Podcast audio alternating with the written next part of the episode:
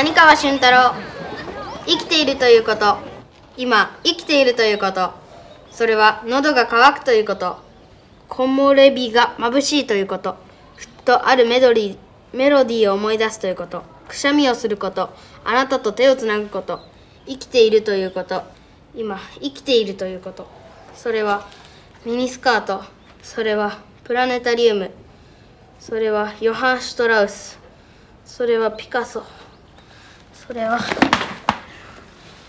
大丈夫いいですかちゃんと朝飯食ってないんだろすいません新原保健室に連れてってやれはい当てるかはい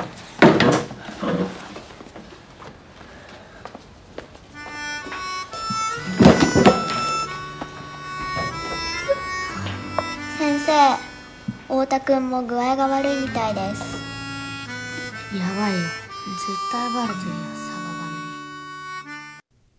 사과하는 오월 십오일 월요일 에프엠 영화음악 시작하겠습니다. 저는 김세윤이고요. 오늘 오프닝은 고레다 히로카즈 감독의 영화죠. 진짜로 일어날지도 몰라 기적의 한 장면이었습니다. 이어서 들려드린 곡은요. 쿠루리의 이런저런 날들이라는 음악이었고요. 영화에서 코이치가 수업 시간에 시를 읽어요. 아마 선생님이 읽으라고 시켰겠죠? 자리에서 일어나서 이런 시를 읽습니다.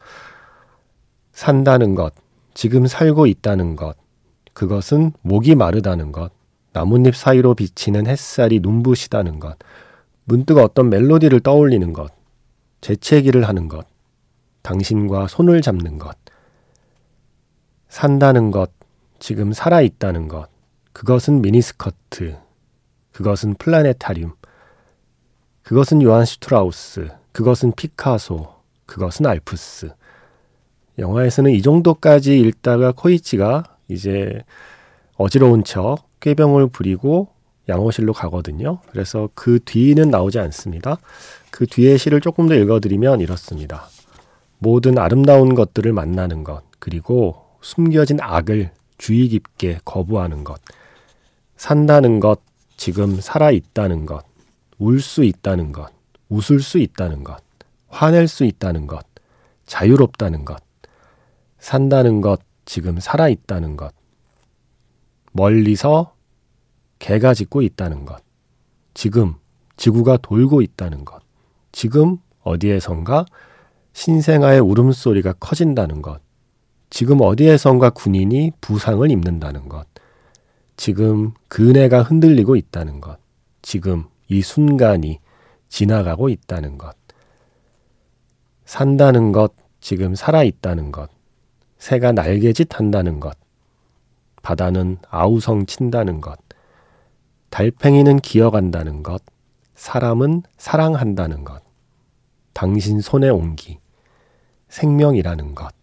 네, 이런 시입니다. 다니카와 슌타로의 아주 유명한 시인데 이 시를 초등학교 아이가 읽고 있어요. 산다는 게 무엇인가? 너무 막연하잖아요. 우린 왜 사는가?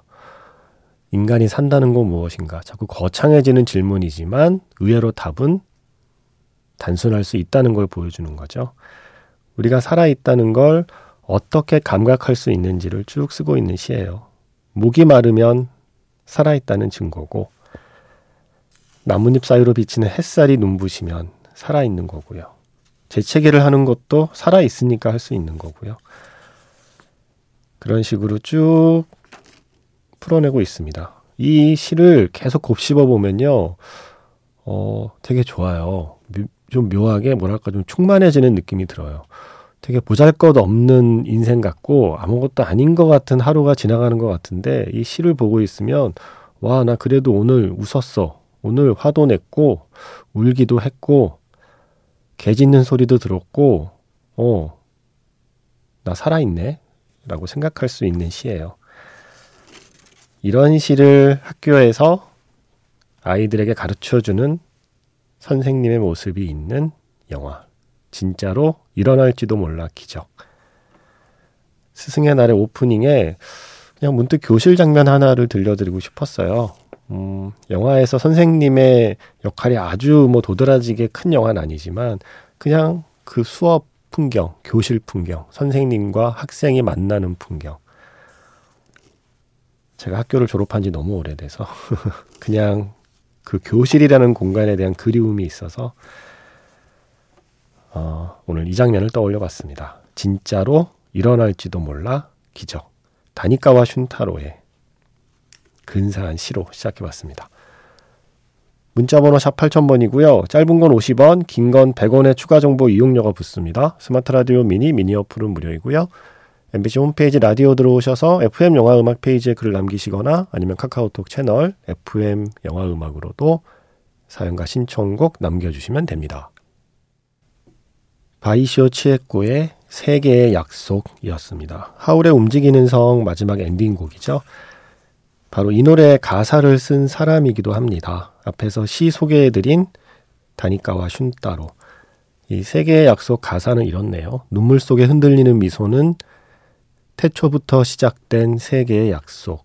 지금은 혼자라도 함께했던 어제부터 오늘은 태어나 빛나지. 처음 만났던 날처럼. 추억 속에 당신은 없어. 시냇물의 노래에 이 하늘의 색깔에 꽃향기에 언제까지나 살아.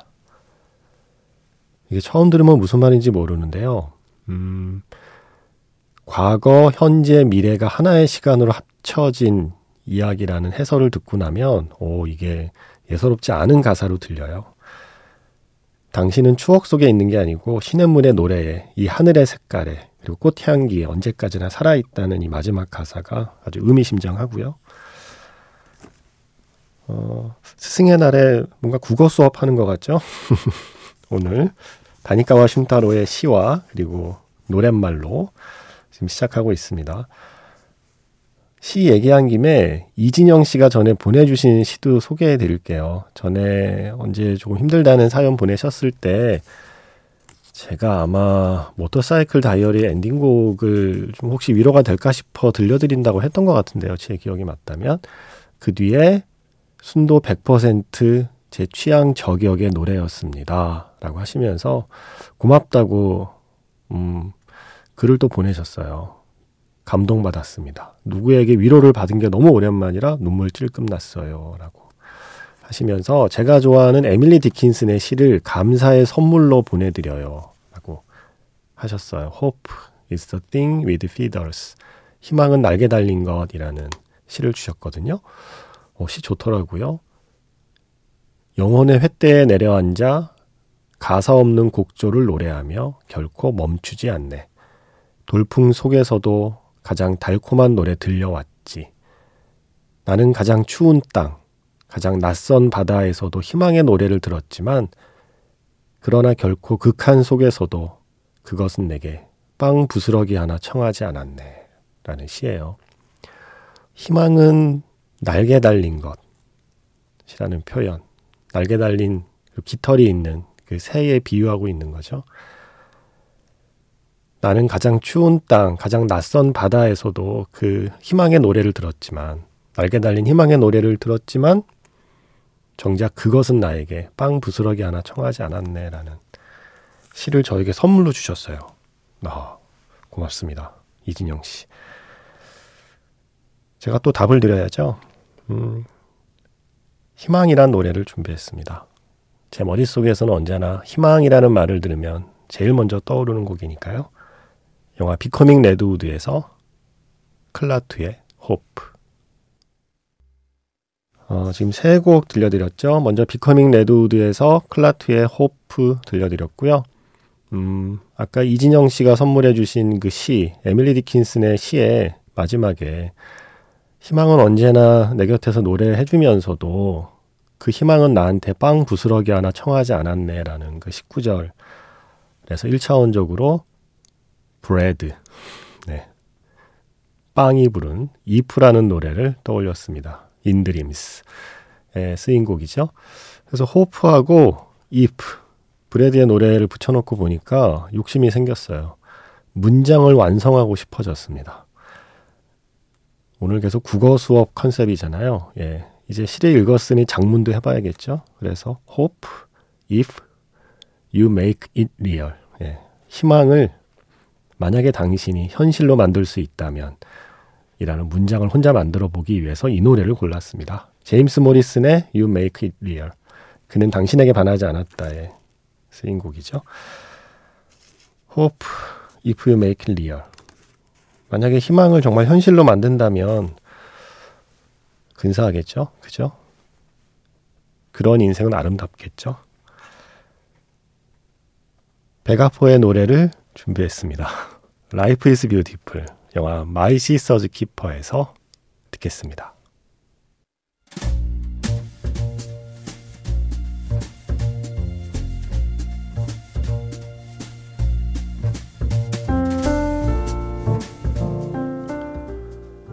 다시 꺼내보는 그 장면, 영화 자판기.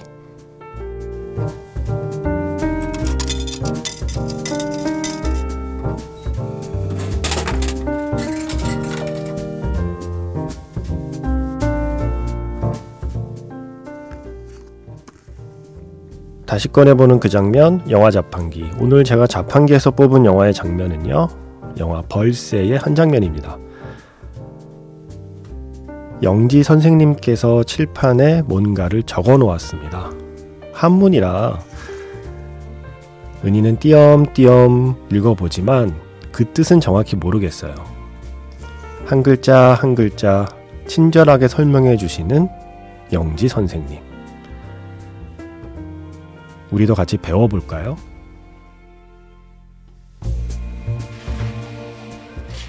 이거 읽어볼까요? 음... 교우편이요. 야, 그건 장 이름이지. 그럴 수도 있지.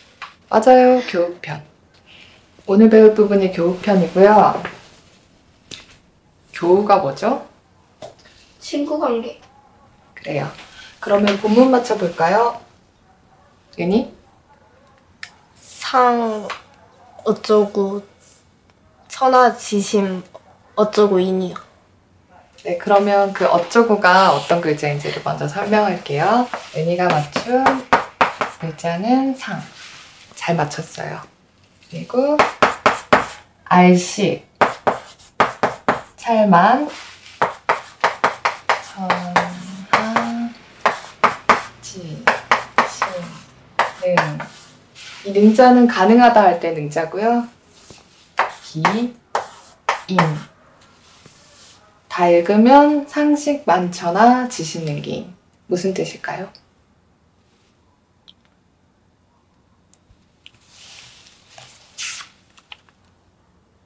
은희는 아는 사람이 몇 명이나 돼요? 아는 사람이요? 네. 얼굴을 아는 사람들 말이에요. 음, 한 오십 명? 야, 오십 명 훨씬 더 되지. 초등학교 육 학년에 중학교 음. 일 년. 사백 명은 될걸. 그럼 한 사백 명이요? 그러면 그 안에서 마음을 아는 사람은 몇 명 정도 돼요?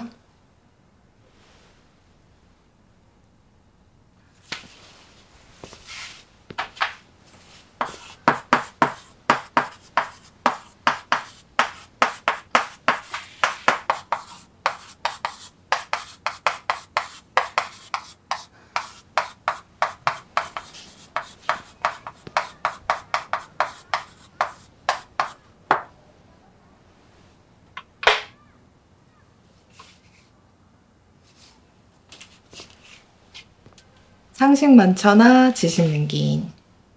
여러분이 아는 사람들 중에 속마음을 아는 사람은 몇 명이나 될까요? 이 음악이 끝나가다가 마지막에 탁 하고 소리가 나잖아요. 음악 끝났는 줄 알고 있다가 탁 하면서 끝나는 게 음악의 묘미인데, 라디오에서 십 초 동안 아무 소리도 안 나오면 난리 납니다. 방송 사고가 됩니다. 그래서 제가 중간에 조금 편집해서 그 시간을 좀 줄이긴 했거든요. 음, 원곡을 들어보시면 그 십 초간의 침묵이 아주 묘한 여운을 만들어내는 곡입니다. Everyone is here라는 곡이고요. 마티아 스트리니자의 스코어고요. 중간에 우리 로고 음, 나가죠. 손가락 움직여 사연 보내라고 하는, 그때 잠깐씩 흐르는 게 이 스코어의 앞부분이에요. 영화 벌새의 사운드 트랙에서 들려드렸습니다. 책이 있는 월요일, 네, 스승의 날에 벌새의 영지 선생님이 가르쳐 주신 상식 만천하 지심 능기인, 얼굴을 아는 사람은 천하에 가득하지만 마음을 아는 사람은 몇이나 되겠는가 라고 하는 이 문구가 들어있는 책은 명심보감 교우편이었습니다.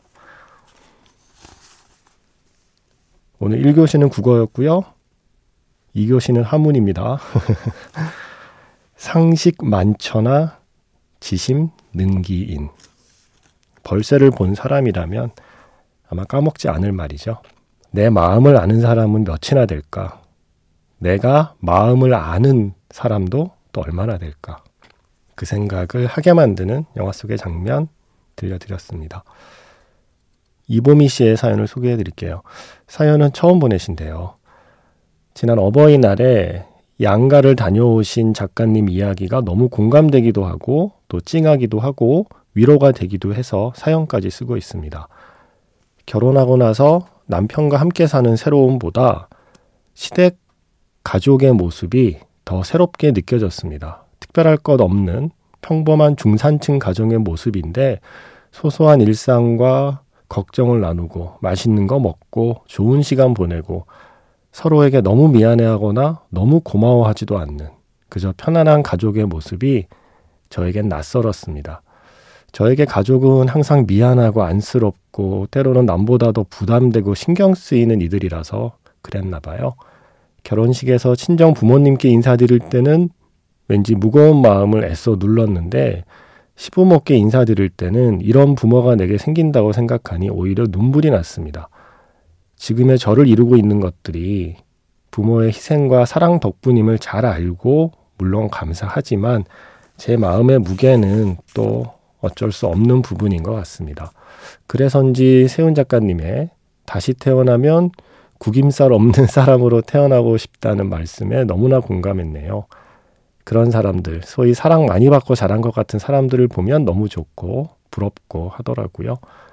오늘은 그런 마음을 포장하기보다는 내가 그런 마음이구나 하고 있는 그대로 바라봐 주기로 합니다. 신청곡은요, 지난 겨울 아빠가 눈 내린 가평 산길을 드라이브 시켜줄 때 함께 들었던 러브레터 오에스티입니다. His Smile.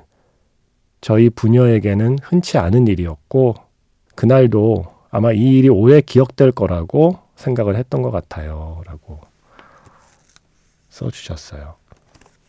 음... 라디오라는 매체는 이 상식 만천하 지심 능기인과 반대인 것 같아요. 얼굴을 아는 사람은 없는데 마음을 아는 사람들은 그래도 종종 만나는 느낌 아닌가요? 라디오를 통해서. 디제이가 누구든 라디오라는 매체 자체가 그냥 내 마음을 알아주는 것 같은 느낌을 받을 때가 있다고 생각해요. 어, 고맙습니다. 그런데 이 좋은 사연이 마지막에 호로로 끝났어요. 세윤 작가님, 저는 이천이십 년 봄에 파주에서 글쓰기 강좌를 들었던 한 명입니다.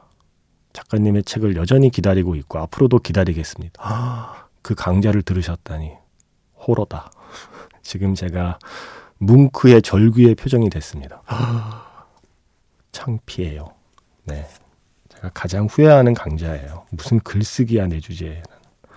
시켜서 하긴 했는데 다시는 글쓰기 강좌 같은 거 하지 않습니다. 아마 나중에 아주 소중한 기억이 될 겁니다. 지금도 소중하겠지만 흔치 않은 시간이었으니까요. 아마 나중에 더 시간이 지난 뒤에는 더 소중한 기억으로 남을 거예요. 지난 겨울 아빠랑 함께 드라이브 했던 기억이요. 그 음악 준비했습니다. 영화 러브레터에서 레메디오스의 His Smile. You are the song that I long to hear once more. You are the light. 다시 태어나면 구김살 없는 사람이 되고 싶다는 건 사실 배부른 소리예요, 제가. 구김살이 있다는 건 이제 더 이상 구겨져 있지 않다는 뜻이잖아요. 그 시간을 지나왔다는 거잖아요. 그러니까 할 수 있는 투정이죠. 그리고 제가 계속 구겨져 있지 않게 하려고 정말 정말 고생한 부모님의 시간을 생각하게 되는 나이가 됐습니다.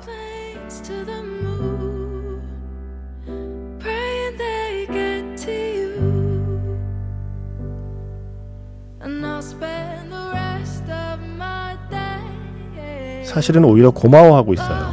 그 구김살이라는 게 그게 다 이야기가 되더라고요. 사람이 너무 빳빳하면 아무 무늬가 없잖아요. 근데 구겨진 자리마다 사연이 있고 그때의 감정이 있고 그게 저의 이야기가 되더라고요. 구겼던 종이를 펴서 종이 비행기로 만들어서 날리는 게 삶이라고 생각하게 됩니다. 영화 재즈맨 블루스에서 페이퍼 에어플레인, 루스비의 노래로 마무리하겠습니다. 지금까지 에프엠 영화음악, 저는 김세윤이었습니다.